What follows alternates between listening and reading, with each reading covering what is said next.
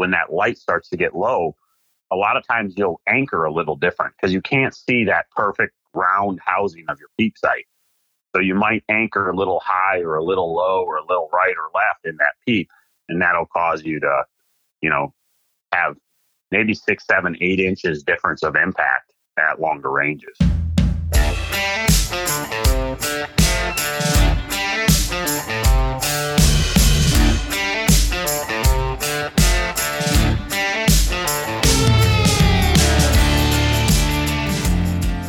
Hey guys, welcome to the National Deer Association's Deer Season 365 podcast. I'm your host, Brian Grossman, and this week we'll be talking with professional archer and avid bow hunter Dan McCarthy about the steps that we can take now to ensure that we have ourselves and our equipment ready for the upcoming archery deer season. And we also dive into how getting involved in competitive archery is not only a blast, but it'll make you a better bow hunter as well. So be sure to stick around for that conversation. Hey, before we get started though, this week's episode is brought to you by our friends at Weatherby. Weatherby manufactures quality firearms and ammunition, and we're actually hosting a fundraiser this week. Uh, it provided you're listening to this podcast the week that it was released. Uh, we are giving away six Weatherby shotguns as always, all proceeds raised uh, from that fundraiser will go towards our mission of ensuring the future of wild deer, wildlife habitat, and hunting. So be sure to head over to deerassociation.com and click on that Weatherby Sweepstakes banner on our homepage. Hey, we also want to say a big thanks to all of you who gave on our very first annual giving day with, that we had back on May 11th. Uh, we had set an, an initial goal of $50,000 because we hadn't we had an anonymous donor who agreed to match up to that fifty thousand dollar mark. And thanks to you guys, man, we blew past that goal, raised well over sixty thousand dollars to bring that grand total up to over one hundred and ten thousand dollars with those matching funds. So we're we're so thankful for all of you who contributed and gave uh, on on our first annual giving day. So big thanks to you for that. Uh, one other exciting piece of news before we get started here. Uh, NDA was recently awarded a $150,000 grant by the by Bass Pro Shops and Cabela's Outdoor Fund, uh, and that grant will go to help us expand our nationwide initiative, improving access, habitat, and deer hunting on public lands. Uh, it's a unique project that we're working on to improve habitat, wildlife populations, and hunting opportunities on public lands uh, through the expertise of some of our NDA staff and our conservation partners, including the U.S. Forest Service. So be looking for more information uh, as we get further down the road with that program. And uh, we're just extremely excited about that opportunity and very thankful to Bass Pro and Cabela's for their support on that. And with that, guys, hey, let's jump on the phone here with Dan McCarthy to talk about how you can prepare now for the upcoming archery deer season. Dan, before we dive into competitive archery and, and preparing for archery deer season, uh, can you just tell us a little bit about yourself and, and what you do for a living? So um, I've I've shot competitive archery um, now for this is my 19th season professionally. Um, I've started uh, when I was pretty much out of high school, um, and then just kind of gradually shot more and more events um, as I continued through and, until it became my, my full time job uh, after probably three or four years of shooting professionally. So um, that's kind of my my start. Um, and then I also work uh, with Black Eagle and Conquest on product development. Um, I work with a bunch of my sponsors, Truball, um, and Mathews, and and all of uh, my other sponsors to try to uh, you know help make our product more usable, better, um, more efficiently uh, used for what we do. I know, like we really push stuff, push the limits with uh, our target stuff, trying to literally get everything we can out of them. So it's just a good segue. Target archery is into the hunting side of things of how to how to really uh, test what what all these products can are capable of and what we need to kind of tiny make tiny adjustments to to to get a little bit more out of them um, for the yeah. hunting side as well. Yeah, yeah, and we'll definitely dive into to that aspect of it. Now, did you take an interest in archery and target archery before you? Well, I guess before I even ask that, I should ask: Are, are you a bow hunter as well, or are you just strictly competitive archer?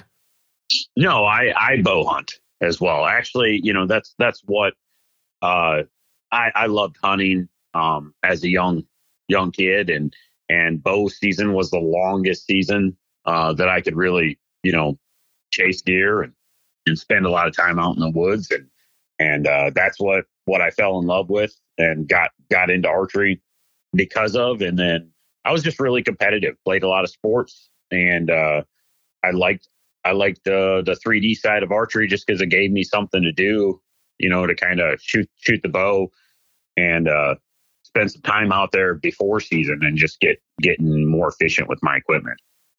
Yeah, yeah, absolutely. I, mean, I always tell people if uh, any any bow hunter, if you're not getting out there and shooting 3D archery, you know, if if nothing else, just for fun, uh, you're missing out, man. Missing out on a uh, uh, a whole season of opportunity there to you know be out there shooting your bow and and enjoying the outdoors.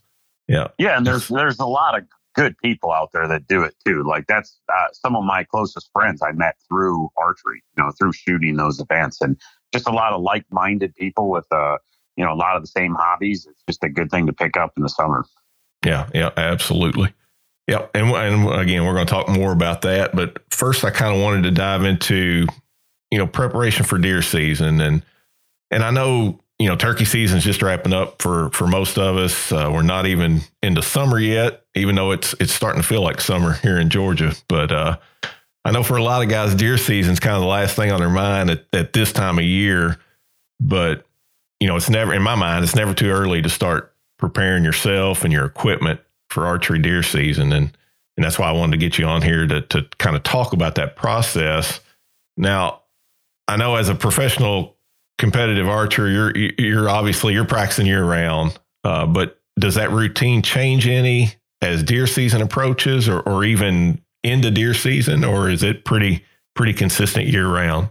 Uh, for me, I'd say it's probably different than than you know a lot of people because my season's so long. It's it's nine ten months of of pretty rigorous shooting. Um, so when hunting season comes around for me, it's a lot less uh, practice for me. I like to kind of take a little bit of time off. Um, I don't shoot the bow every day, but uh, I still you know shoot shoot my bow every once in a while. Um, but it's it's significantly less because I mean our season is literally nine months, but it's pretty much seven days a week for nine months long, and then our off season is about three months of of off season. So I try to like catch up on just recharging my batteries that time of year to not get burned out. Yeah, yeah, absolutely. For okay, now for the guy that uh, your your average bow hunter let's say at this point in the year, you know, they're they're both still in the case from from the last day of last deer season.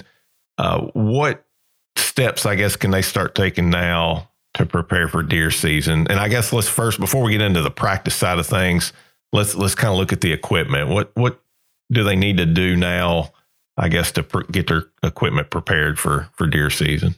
Well, I mean, I I would say generically, like you know, pull your stuff out and and just refamiliarize yourself with it every once in a while. Um, you know, shoot the bow. This so much of this is about muscle memory. So just every once in a while, kind of refreshing your muscles, um, keeping those muscles from from uh, atrophying. Because because what you do with with a bow is such an uncommon you know muscle groups that you actually target, and so if you don't use it, you'll lose that muscle pretty quickly. And so just shooting every, you know, even if it's 30 minutes every week, um, will help, you know, reduce some of that. So when you do pick it up in the off season, um, it's easier. But more importantly, if we're talking about um, kind of specific things that that we're going through as an industry, um, with COVID stuff that that's taken place and has clogged up this supply chain, look your equipment over. If you need you know, if there's any issues, you need a new string. Um, don't wait until bow season. It's going to be probably, you know, a month, two months out on some of that stuff to get replaced. Um, you know, look over your limbs, look over your cams, look over all the stuff of just sitting in the case. Um, things can happen, especially if you put your bow in a hot, you know, a hot place, um, you know, I wouldn't recommend that, but definitely look it out because I, I speaking from experience, man, it's just crazy how many people the week before season they pull their bows out, they bring it in archery shops, and they're like, I need my string replaced. I need a new, you know, peep sight tied in. And their their peep sight area is all frayed and cut up and you know, so yeah. just look over that stuff and anything that needs maintenance, get it done right now while these archery shops are slow. While you can get your, you know, get your stuff ordered and have it there with enough time to actually settle in your strings and shoot it and work, you know, build some confidence into the whole system before hunting season instead of being that that guy that's last second, you know. And every everybody that brings it in is like, oh, I need it done. I'm going on yeah, tomorrow. I'm going on an elk hunt next week. Yeah. It's like, well, then you're buying a bow off the shelf because you can't get a string by then. And I mean everything, sights, rests, all of that stuff is is back ordered significantly.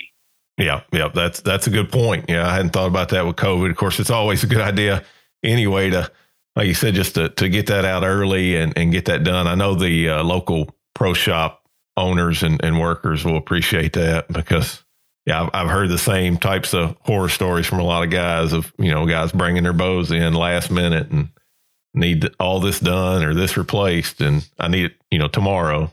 Yeah, yeah. Now, now talking about strings, that's that's something I guess I've always it's always been a little bit of um, uh, I guess a mystery to me. Is for, I mean, how how often do you do you need to replace the string on your bow? A, a typical bow hunter. Now I know obviously it's going to be different for somebody like you that's shooting you know seven days a week, but for your average bow hunter, how often does that string need to be replaced?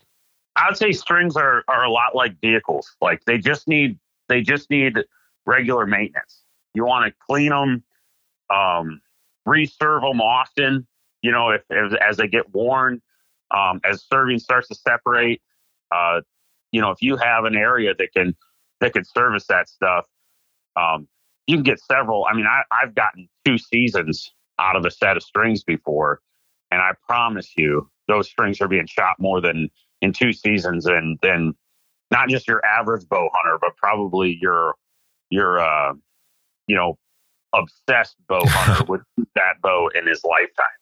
So yeah. I don't know, hundred thousand shots. Wow. It, I mean, yep. they're they're definitely capable of that if you take care of them. If you keep them clean, if you reserve them, so you know all of the wear areas aren't actually wearing on the fibers, but they're just wearing on the servings, and you're reserving those servings and and keeping dust and dirt out of the fibers. Just gently wiping that those the outside of that spring down. So it's you know keeping that, that dust and and abrasive stuff out of there uh, helps maintain it a long time. Just really delicately cleaning that. Don't like grab it and really you know push those those things in um, into the fibers of the string. Just wipe them off every once in a while and clean them and then uh, they'll last a long time. Yeah and and how do you know? I guess what are some clues that it, it's it's time to change that string out? I mean, it, it's reached just, its lifetime. Looks.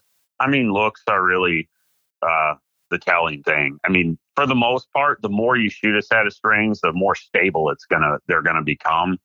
And then just as the fibers start to break down, you're gonna start to see like not entire strands of the string, but individual fibers that make up each strand. You're going to start to see those breaking and starting to fuzz really bad. And, and the string will just start to get really ratty looking. Just, just it'll look, it'll look bad.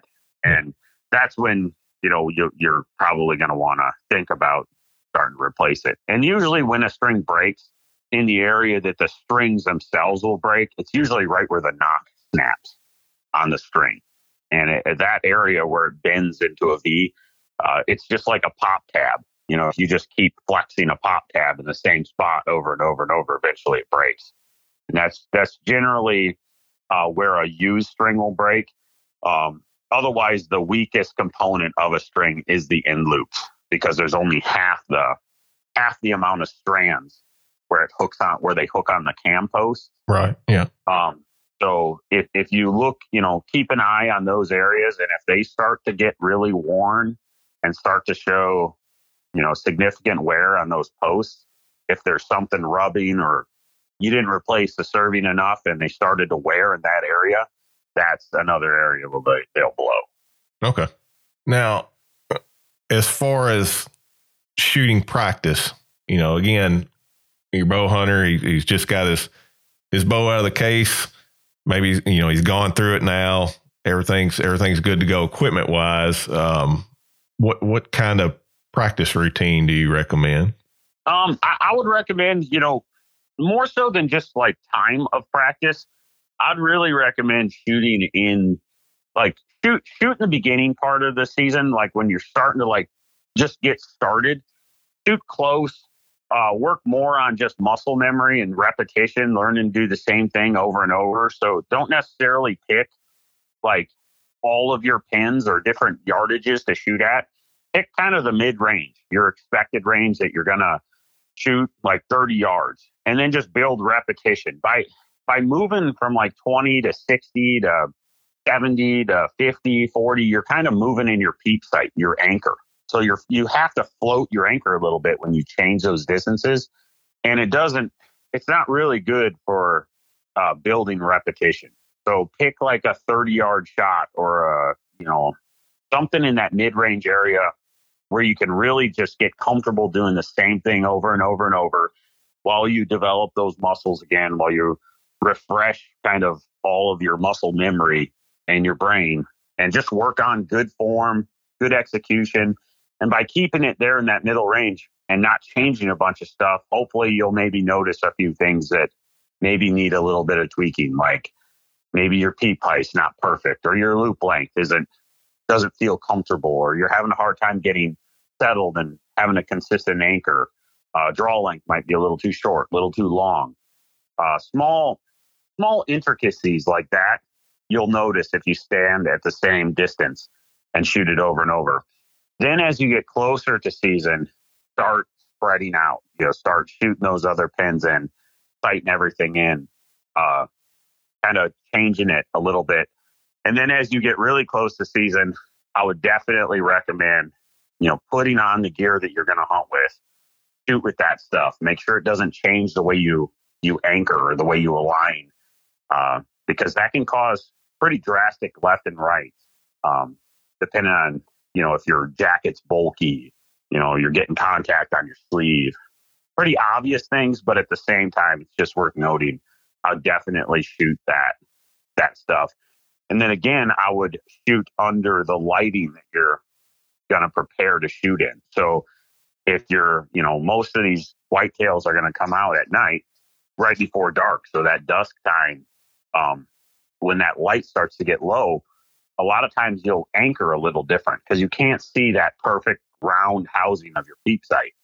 So you might anchor a little high or a little low or a little right or left in that peep, and that'll cause you to, you know, have maybe six, seven, eight inches difference of impact at longer ranges. Oh wow, yeah, yeah, I could, could certainly make a huge difference. On yeah, your, and, and really that low lighting is key, um, even for target archery. Like it'll tell you a lot of the things that you're doing wrong. So when you shoot like in perfect lighting, you have such a crisp um, peep sight that even if it's in the wrong location or your loop length's wrong or something's wrong there, you you can kind of adjust your head to center up your scope. You know, make your scope concentric with your housing of your peep sight. And when you get when you get under stress situations like in a tournament, or a big deer or something like that, your body's usually going to naturally kind of revert to more what's comfortable. And you're not going to have enough like conscious attention while you're while you're under those circumstances to center everything up. You're just going to acquire your target, put your pin where it needs to be and try to execute the shot. And in low lighting, your body's going to kind of do the same thing. You're going to naturally anchor with what feels comfortable, not necessarily with what's concentric, because you can't, again, you can't see your peep sight. So when you shoot in that low light, your body and your, your face and your anchor does everything that's kind of net feels natural. That's kind of where you want to move stuff to so that what feels natural is concentric, is centering your scope up. Um, and you kind of want to move that stuff around so that you hit the same in good lighting and bad lighting You're not seeing a shift right or left or up or down. If you're hitting high in low lighting, then you're setting up in your peep sight, looking out, you know, more the top side of the hole. If you're hitting low, you're looking through more of the bottom of the peep and you need to pull your peep down a little bit. And if you're hitting right, your loop's probably a little too long because you're getting too far into the string. I'm speaking from a right handed shooter when I'm talking left and right here.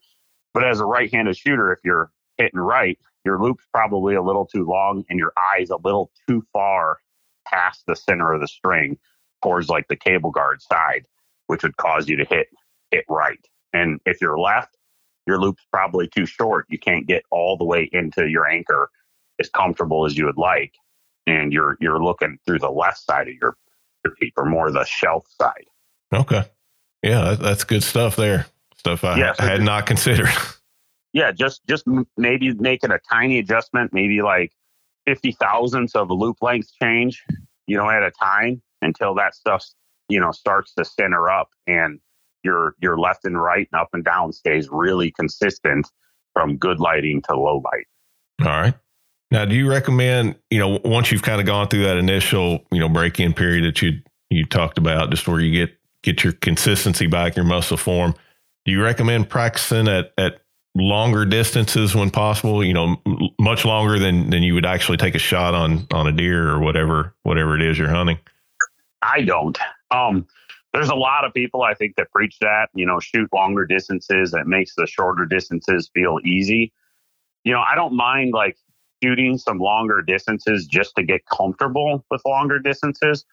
But again, this isn't a rifle. So, so much of this is based on consistent anchor and more automatic anchoring um, under pressure. You don't want to have to think, center up my peep sight.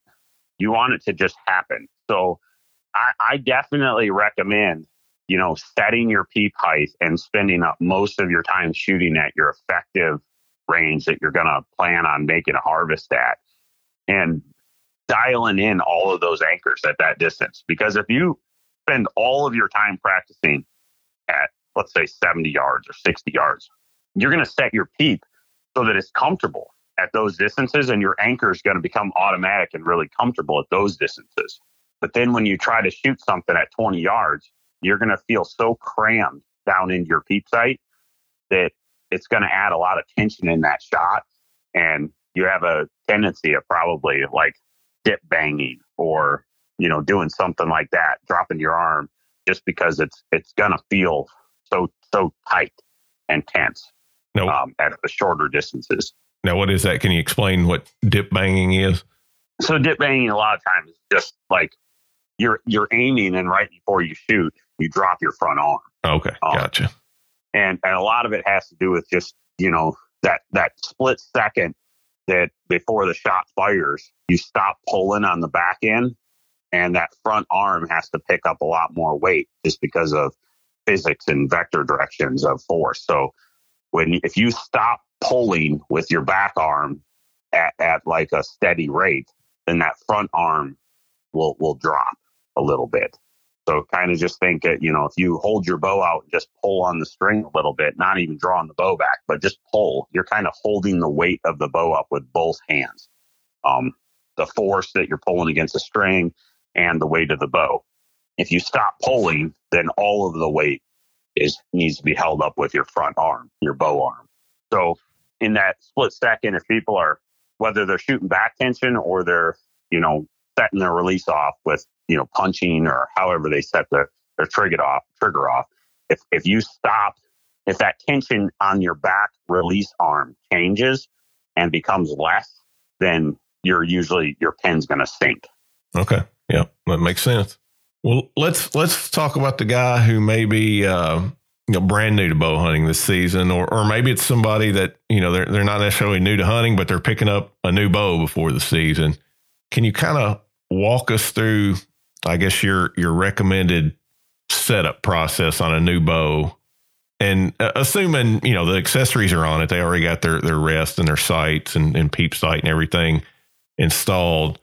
Um, what what's your process or what would your process be? You know, just setting up a, a bow for bow hunting, um, just to kind of to get it tuned and, and ready to hunt. Well, I mean, I would first, you know, if I get a new bow, I would have it set up properly. So go to a good reputable dealer that can kind of work work with you a little bit on your draw length, your anchor points. Try to get that stuff as comfortable as possible from day one. Um, don't I wouldn't concern myself overly with tuning at this point. Um, get everything close, get it in the ballpark, um, but just shoot a lot and settle your strings in. Um, let those strings kind of start to stretch out a little bit and settle. And then after about a month of shooting or three weeks of shooting it, then go back in, have the have your cams timed well, retimed. Um, and I guess to expand on that, timing is basically you want to make sure that when you draw the bow back, that your stops are hitting the cables at the same time. So both cams are kind of synchronized. Um, if it's a two cam, if it's a one cam, you know, a lot of these are still going to have stops or a hybrid system. They're still going to have a stop on the top and the bottom. And you just want to make sure that they're, they're both kind of against the, the wall and not one cam's not bouncing more than the other. Um, so you'll want to make sure that those, those are set right after those strings are settled. And then that's kind of where you want to start fine tuning your stuff. So get it tuned. Uh, if you're going to shoot fixed blades, I pref- you know recommend paper tuning and then expanding into a bare shaft at like 20 yards. Uh, just something to make sure that they're probably going to fly as close to a field point as you can. Um, can, can you can you walk us through that? What, what's the explain bare shaft tuning, or I mean paper tuning, and then we'll talk about bare shaft tuning. But how would so you go about paper tuning? tuning? Is basically where you're shooting, you know, you're shooting a fletched arrow through paper or a bare shaft arrow through paper. Um, you're just trying to get make sure that the arrow's coming out of the bow clean, um, not fishtailing or or wobbling side to side as it's coming out of the bow. Bare shaft tuning is more of a a fine tuning method from that, but it does react a little different um, without fletchings on the back of the arrow. So you're you're I don't I don't believe in like you know making my bare shaft hit exactly with a fletched arrow because the the fletchings on the back of the arrow and this is getting into some pretty advanced stuff but the fletchings on the back of the arrow when they're glued on to the an arrow they actually like reinforce the back of the arrow and they change the the way that arrow flexes a little bit so if you actually tune an arrow to shoot a perfect bare shaft and the, and hit in the exact same spot as your fletched arrow, your fletched arrow is probably going to tear a little bit left. Um, so I prefer actually making sure that my fletched arrows, the ones I'm actually going to shoot, are flying true, you know, flying perfect. So when you go into like a fixed blade head, um, you can kind of check your stuff with a bare shaft, but really, uh, once once you get it pretty close to a bullet, then you're going to want to shoot field points and a broadhead with two fletched arrows. And you're going to kind of want to tune those two things so that they hit the same height and they hit the same left and right. Um, if you're, if like a, a fixed blade, for instance, for, on a versus a field point, let's say you shoot your field point, you hit the bullseye, you shoot a fixed blade broadhead or even an expandable broadhead and it hits a little low right. Okay because there's there's there's blades on the end of those broadheads, they will plane a little bit. So what that'll tell me is if I'm hitting low right with a broadhead, then that means my arrow is coming out of the bow a little high left on the tail end of the, the arrow. So my broadheads come is a little low right of the fletchings. They're catching a little bit of air and they're driving that arrow low right. So I would make a tiny adjustment to bring some of that that uh, high left out of the the back of the arrow, so that the the field point and the broadheads are impacting the same spot. And is all all that adjustments going to be in in your arrow rest? I guess. Not necessarily. There's there's a ton of different ways um, to tune a bow, and I mean we could do a separate podcast yeah. just that. Um, but it, it it it could be you know a ton of things. There's depending on the bow and the eccentrics and how it's set up, um, there could be, you know, there's yoke tuning where you kind of want to make sure that, that the same amount of tensions on your yokes um, which can cause left and rights, ups and downs, because um, that you know twisting your yoke is going to change the cable length as well. So it's going to change your timing, your cam rotation, stuff like that. Um, it's also going to change your left and right impact. There's top hats with the Mathews system where you're moving your cams left and right on the axles. Same thing with spacers on cams. That's a, a another thing that you're going to use to tune. And and really, like we're we're going beyond into an advanced side. That's why I'm saying right, right. Go to a reputable dealer, have them help you with the tuning process. They should be very familiar with different brands of bows and how to effectively and efficiently tune each rig. Gotcha. And then the rest of it will be your rest. So you pretty much want to set your rest up with the the factory recommended, um, you know, center shot, uh, and then kind of walk in those other methods of tuning on your limb tips, your cam spacing, your timing. Once you get that stuff set, then maybe tiny little increments in your rest, left and right, up and down, to kind of group tune those things and get them as close uh, as you can, so that you're getting just the most out of out of your equipment. Okay. I mean, is, is it ever okay? I guess with with fixed blade broadheads to just, I mean, if they if they seem to be flying true, but they're not hitting exactly where those those field tips are, is, is it ever okay just to you know tweak your your sights to to be uh, you know put the arrow the the broadhead arrow where it's where it needs to be, or or do you need to resolve the tuning issue? I mean, it's it, it yeah, obviously there's a time for it where in a pinch, you know, if you're on a backwoods hunt or something and you don't have access to a bow press um, to, to maybe tune some of that other stuff, then yeah, you know, better than aiming left if you're hitting right. But uh, right. just move your sight. But at the same time, like, you know, this gets back into why you start a little bit ahead of time. You should you should get most of this stuff done prior to season.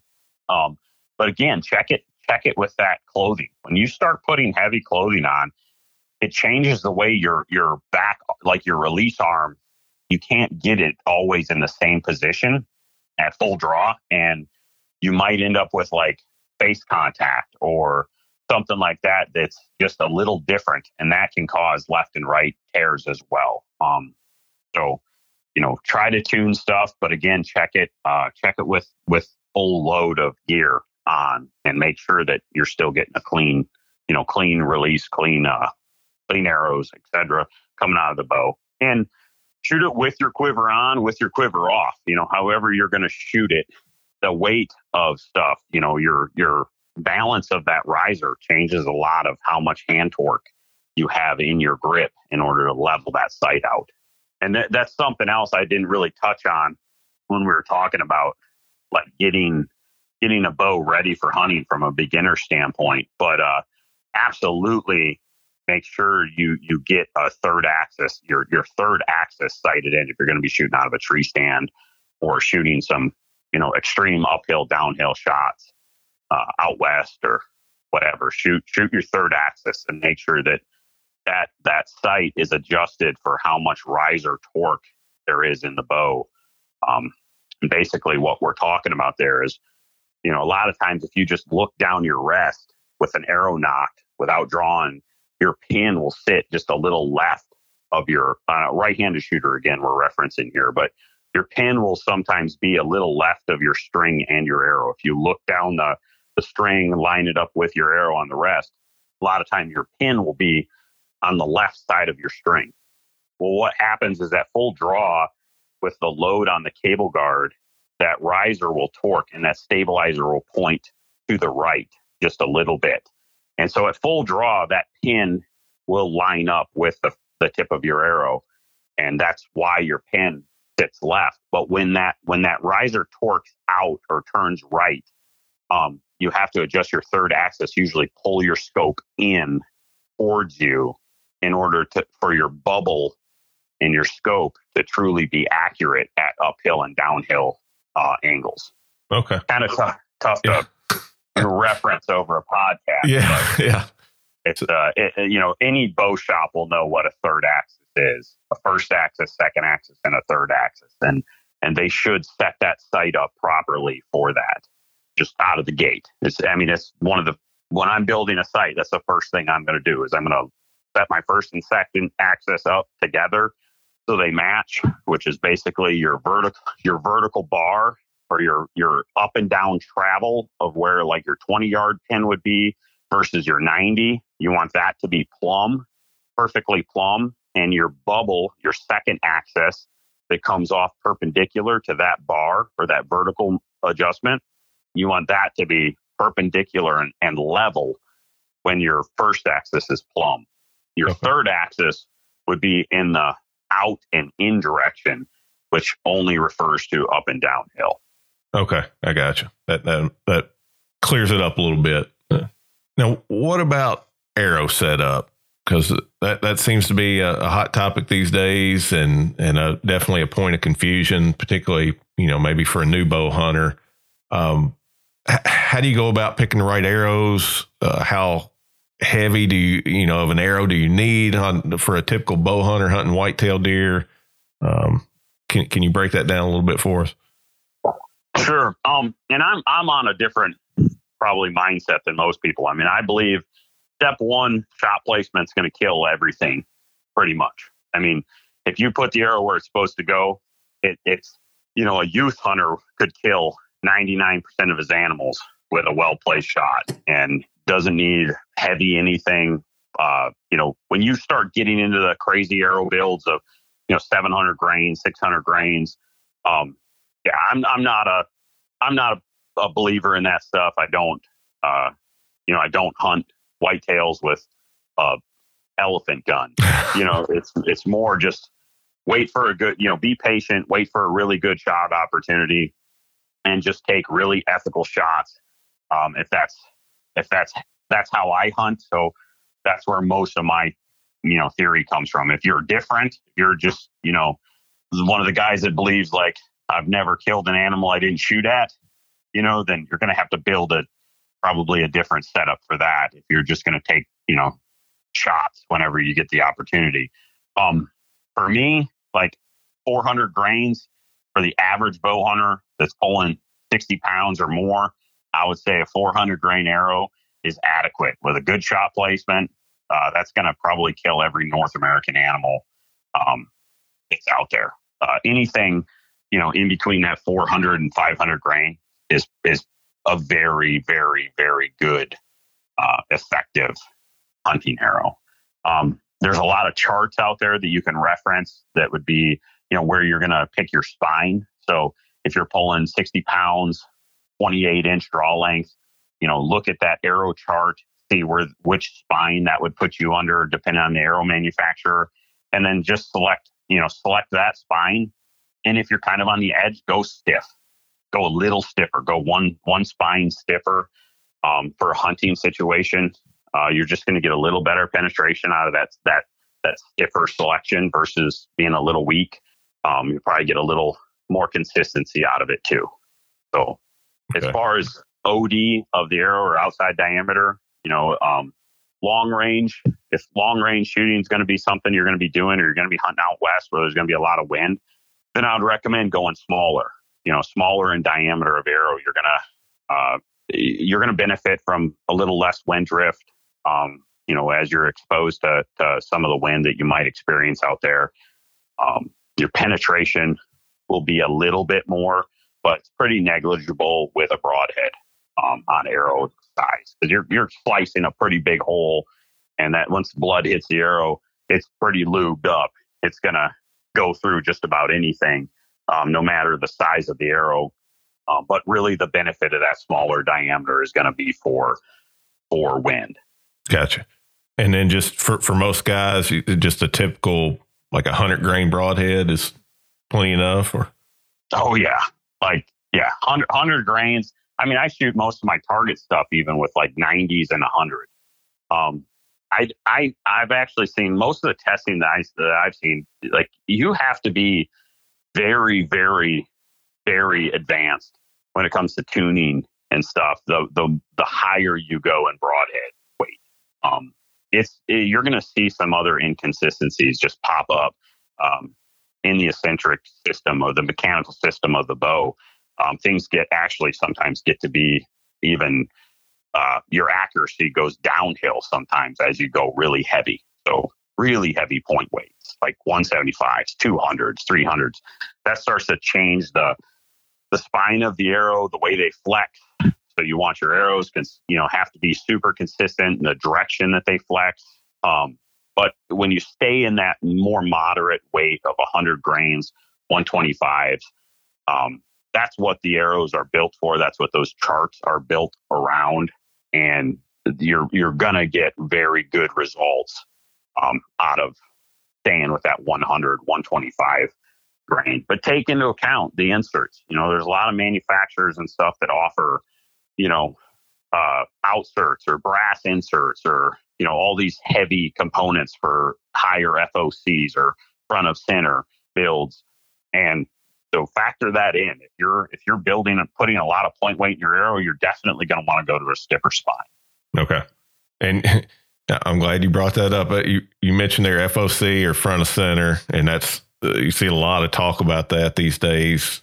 Can you touch on what that is, and and I mean, how much of a consideration, I guess, should that be when you're setting your arrow up? Um, yeah, I mean, I think people over analyze a lot of this stuff. I mean, I, to tell you, I guess just to get started, FOC is front of center balance. It's basically the the balancing percentage. If you were to balance that arrow that's built, you know, where on that shaft would be the balancing point. And the further the further that you go forward, that's the higher FOC percentage numbers that you'll you'll see. So as you you know, if you went really heavy on your point weight, you're going to get higher FOC. If you go really light, you're going to get a lower FOC. Um, you know, I'm probably the worst person at this. I've never measured my FOC, not for a tournament, not for a hunting situation, nothing. I couldn't tell you where a single build that I've ever had landed in FOC because I don't care about it. I've shot, I've won tournaments, and we're shooting pure accuracy stuff. I've won tournaments with 50 grain points. I've won shooter of the years with 50 grain points. I've won tons of stuff with 90s and hundreds. Um, you know, indoors we might shoot heavy stuff that's you know we're shooting a very heavy arrow and and it's it's doable at 20 yards. But beyond that like i actually start to see some some negative things with going really heavy. So i don't usually shoot a lot of weight in the front of my arrows. So i'm not really concerned with foc at all.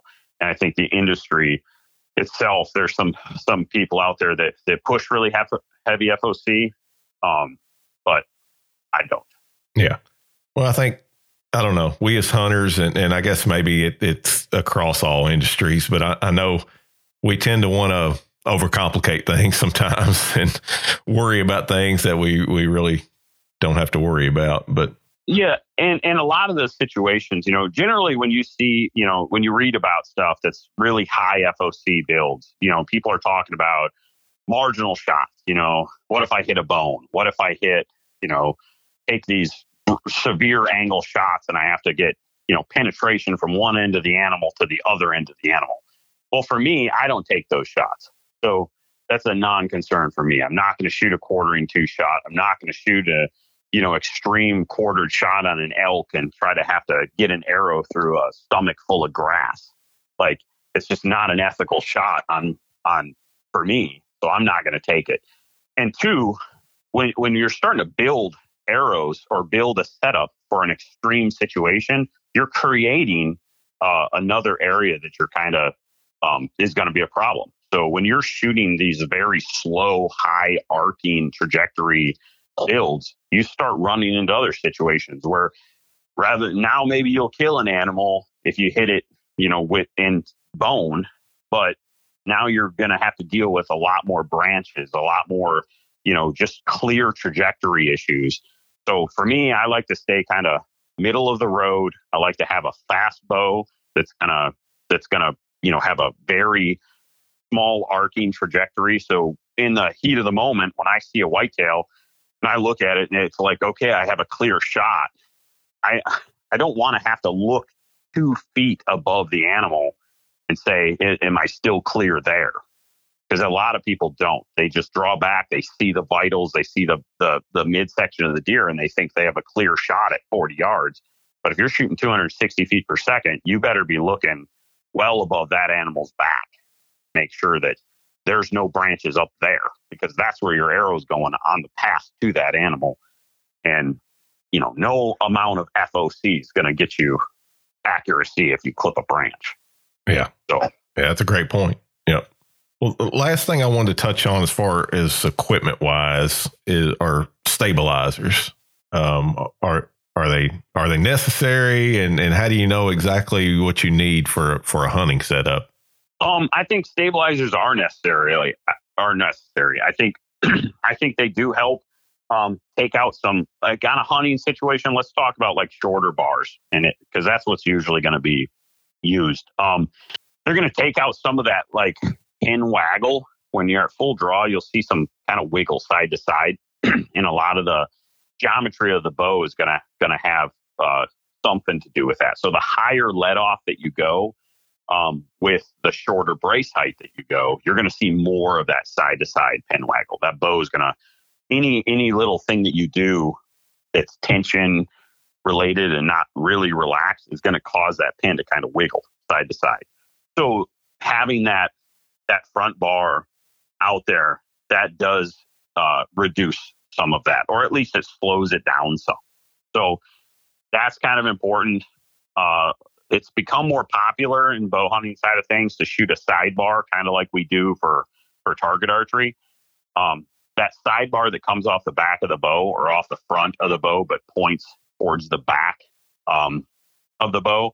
That's that's more of a counterweight system for your bubble. So it, it's like it allows the offset weight of your sight bar, your rest, your quiver, everything that's mounted on that right side of the bow on a right-handed shooter be on the other side if you're a left-handed shooter. But that that sidebar, um, just uh, you you add weight to that, and that that just makes it more comfortable, more easy, easily held level at full draw, without having to actually induce hand torque in your wrist to kind of level that bow out.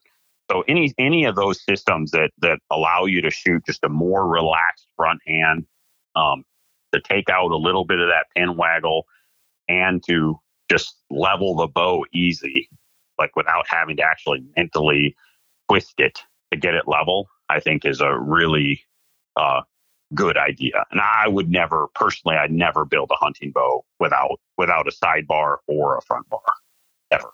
And I would take into consideration length though, depending on the type of hunting that you're doing. If you're, you know, going really deep into backpacking stuff, you know, try to build a lighter setup they're just not carrying a really heavy rig.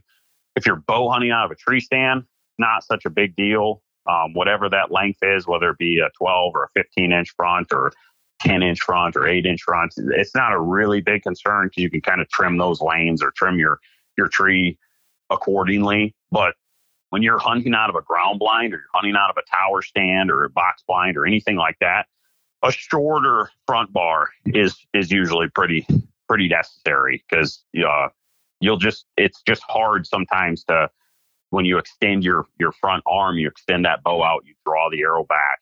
You're already running into a lot of space issues um, with the arrow sticking out and drawing back, but you definitely don't want to, you know, have your stabilizer hitting the front of your your blind or you know getting in the way where it's it's even close.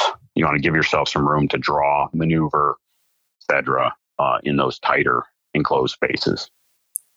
Yeah, and it, it sounds like that's something because it's going to vary between you know different different archers and and how they hold their bow and everything. It's probably something I guess you just need to go into a uh, a local pro shop and and maybe try some different weights and and bars and and things to kind of figure out what what best balances your bow for you. Yep, yeah. definitely. Yeah. Well, let's uh, let's kind of wrap things up here by by shifting gears and and talking a little bit about competitive archery.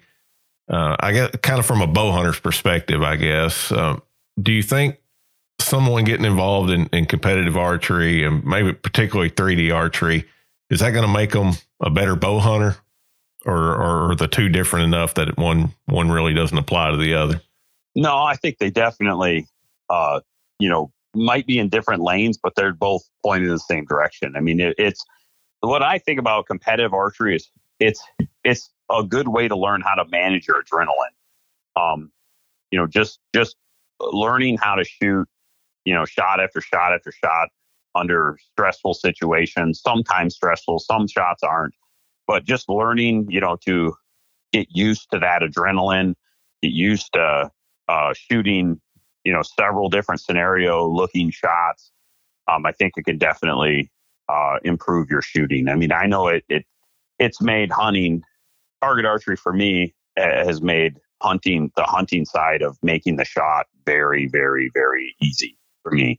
Um, just it's just different. I mean, the and it's not going to be the same for everybody, but just um, you know, on my end, like you know, taking one shot for several thousand dollars or tens of thousands of dollars is just a whole different level of pressure compared to just a whitetail walking through the woods. Like right, I just don't yeah. feel the pressure of it. And and uh but even on the the the amateur side of things, like it still made me very efficient when I was shooting because you do run into these these shots where you know you have to make the you know this is a really difficult setup and it's going to take some thread in the needle and it pushes your adrenaline up a little bit and you just learn to manage that and you you make those shots several times and that starts to build confidence. It starts to build a comfort level that I do think you carry that confidence. You do carry that into your bow hunting side of stuff. It just it is a very good good thing. I would highly recommend it. Anyway and it's fun. I mean it's it's it's a very good way to enjoy you know the equipment that you purchased. And a lot of this stuff's very expensive anymore. So anything you can do to, to get out there and use it more often than than what just shooting in your yard by yourself um, i think i think people are missing out if they've never shot some level of competition 3d archery um, or even field archery or any of that stuff it's it's a lot of fun and especially if you get with a good group of people that that uh, you know can make it into a, a hobby and a habit for you. It's, it's a lot of fun. Oh yeah, yep, absolutely. And uh, yeah, I think you hit the nail on the head there when when you said when you mentioned confidence because I, I, know for me the the years that I really stayed in, engaged in archery and you know got out there and shot a lot of 3D or, or some, you know indoor spots at at my local archery shop, I always went into deer season with just a, a whole lot more confidence in my my shooting than the years when you know I didn't didn't take those opportunities. So I think uh, I think that's a big thing with with getting out there and and shooting again, whether it's 3D archery or indoor spots or anything. Just just that that routine act of of shooting your bow and like you said, putting putting a little pressure on some of the shots. But um, and I, I think it make it makes you patient too. Like when you practice all year. Uh, when if we're talking about deer hunting, you know, sometimes those deer come in and guys are just trying to get the closest shot they can. And sometimes that angle isn't perfect when they're close. You know, they're just, it's better to just wait. And if you know that your effective range, like when I hit full draw, that deer doesn't have a very good probability of surviving inside of like 40 yards. I mean, it's just that's the reality of it. If if he gives me a really good angle, and I'm very confident in that. So if that deer comes in and he's kind of milling around, but he's not giving me a really good shot, um, I'm just really patient. I'm just waiting for a perfect opportunity when he gives me a shot. And and when he finally does, I know I'm going to make that shot. And I think that's that's the other side that it does is you don't you're not like pushing yourself to to take this this is my only opportunity to harvest that animal right now and right and kind of run you know pushing the gun a little bit so just just being really confident in your equipment, knowing what it, it's capable of, what you're capable of. I think it just builds a lot of confidence in in it, and that's what that's important carrying over for hunting. Yeah, absolutely. Hey Dan, for for those who might want to follow along and, and kind of keep up with you with uh, what you're doing on, online on social media, what's the uh, what's the best way for them to do that? Um, really, just uh, on my social media accounts, uh, Dan McCarthy uh, archery on Facebook, um, Instagram, same thing. Um, those are really the two areas that I post uh, a lot of what I'm just doing out there, um, tournament archery related stuff, some of the equipment that we're using or messing with at the time. Um, yeah, and some of the national tours, IBO, ASA, NFAA events. Um, if you guys never been to any of them, definitely would recommend checking those out. Uh, they're a lot of fun. They're some of the best, by far the best, you know, uh, organizations out there in the United States to shoot and uh, compete. So, good deal. I, I, appreciate your time, Dan, and uh, definitely wish you luck on the the remainder of the uh, the 3D archery season and this this coming deer season as well. No, I appreciate it, Brian. Thanks. All right, guys, that wraps up our interview with Dan McCarthy. Uh, thanks so much for checking out this episode of the Deer Season 365 podcast. If you haven't already, please consider subscribing to the show. You know, you can find us on all the popular podcasting platforms like Apple Podcast, Google Podcasts, Spotify, iHeartRadio, uh, and and several more. So about anywhere you could listen to uh, listen to podcasts, you should be able to find us there. Uh, or you can just go to deerassociation.com slash podcast and subscribe directly from our website. Uh, hey, we'd also love it if you take just a second to leave us a five star rating or a written review. You know, those both help us uh, climb the, the podcasting charts and be more visible to to future listeners. So we would appreciate any support you could give us there. For more information about the National Deer Association, you can visit our website again at deerassociation.com. From there, you can sign up for our free weekly newsletter. You can become a member. And don't forget about that podcast promo code that we talked about at the beginning of the show to get you a little bit of a discount on an annual membership and that free NDA hat. So be sure to take advantage of that. And uh, hey, just enjoy some of our several hundred articles of, of free content right there on our website, covering everything from hunting strategy to food plots, habitat improvement, um, deer management, you name it.